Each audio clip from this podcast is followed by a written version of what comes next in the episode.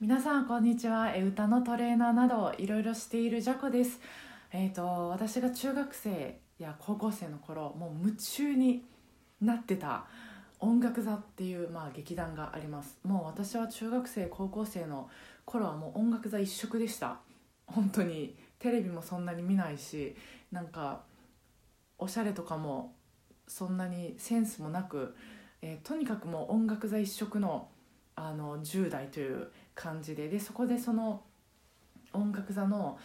何がそんなに夢中になってたかっていうと、まあ、高田博さんっていう、まあ、音楽監督されてる方がいらっしゃって読み方間違えてたらすみません。その方が作られる曲がまあ素晴らしくて心奪われてそしてその曲を、まあ、当時所属されてた土井優子さんっていう、方がいらっしゃるんですけどもあの土井さんがその曲を歌われるともう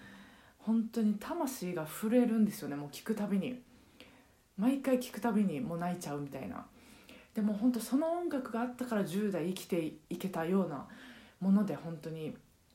まあ当時あの購入したビデオとか CD はもう擦り切れるほど見て。で土井さんのその口の動かし方とかその呼吸の仕方というかね。そのところとかもすごく真似してました。でその時の演目が30年以上ぶりに上演されてしかも土井優子さんとか他の当時も音楽座に在籍されてた方も出演されるっていうことでこんなミラクルがあるかとびっくりしてももう狂気乱舞っていうのかな？えた単語っていうかこんな単語合ってます？もう嬉しくて踊り狂う っていう感じになって狂気乱舞。あ狂気乱舞っていう四字熟語っていうのかな？はあるんですねちゃんとよかった。そうそう本当に喜びのあまりに踊り狂う子それぐらいも喜んでもうすぐ予約してで、えー先日見に行ってきたんです。で見に行った当時あてた見に行ったその日にあのもうこの感激を伝えたいと思っておしゃべりしたかったんですけども泣いて泣いて喋れなかったので、まあ、1週間後の今日、えー感想をおしゃべりしようと思うんです。もうなんか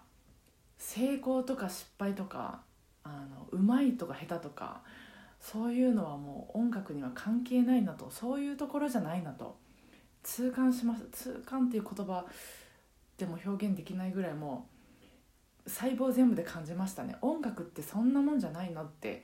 もう思いました。なんかこううんうまく見せようと思って歌って仮にうまく見せれたからといってその先に何があるんやろうと。本当音楽ってもっとその心の奥を揺さぶることができる。なんかこう命を躍動させるほどのものだろうと。まあそこがあってこその技術なんだろうとあの私は感じました。うん、でそこっていうところがあるためには、まあ、今を全力で生きることやなと思いました、うん、これは私が思ったことですけどもう目の前のことにあの丁寧に、うん、その時できることを精一杯とにかく目の前のことに集中して、まあ、生きていく。その毎日が積み重なってこそ歌えるなと思いました。その理屈こうだからこうっていう理論があるわけじゃないんですけどなんかそういうことを思ったんです。本当にこう素晴らしい音楽に触れあもう本当また泣きそうになるんですけど本当触れられていや感謝してます。本当今の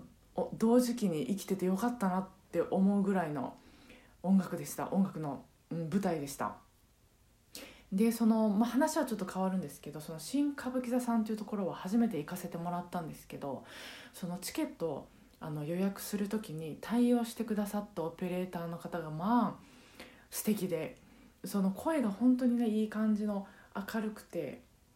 まあ、優しくてでその時あの空いてる席の中で、えー私が希望してるところとはまた別の安いけどここの方がいいですよっていう風にあの案内してくださってそういうなんか優しさに触れてその方に予約を取ってくださってからあの実際見に行くまで本当ずっとそのあの温かい気持ちが続いててそういうこうところにも感謝してます。ありがたいなと思いました。ということで本当にもう素晴らしい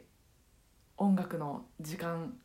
を過ごしたよというおしゃべりでした。いつも。ほんと締めが下手くそで申し訳ないですけど聞いてくださってありがとうございましたそれでは、えー、週の後半もお互いご機嫌なカラオケライフを過ごしていきましょう。今日もお疲れ様でした。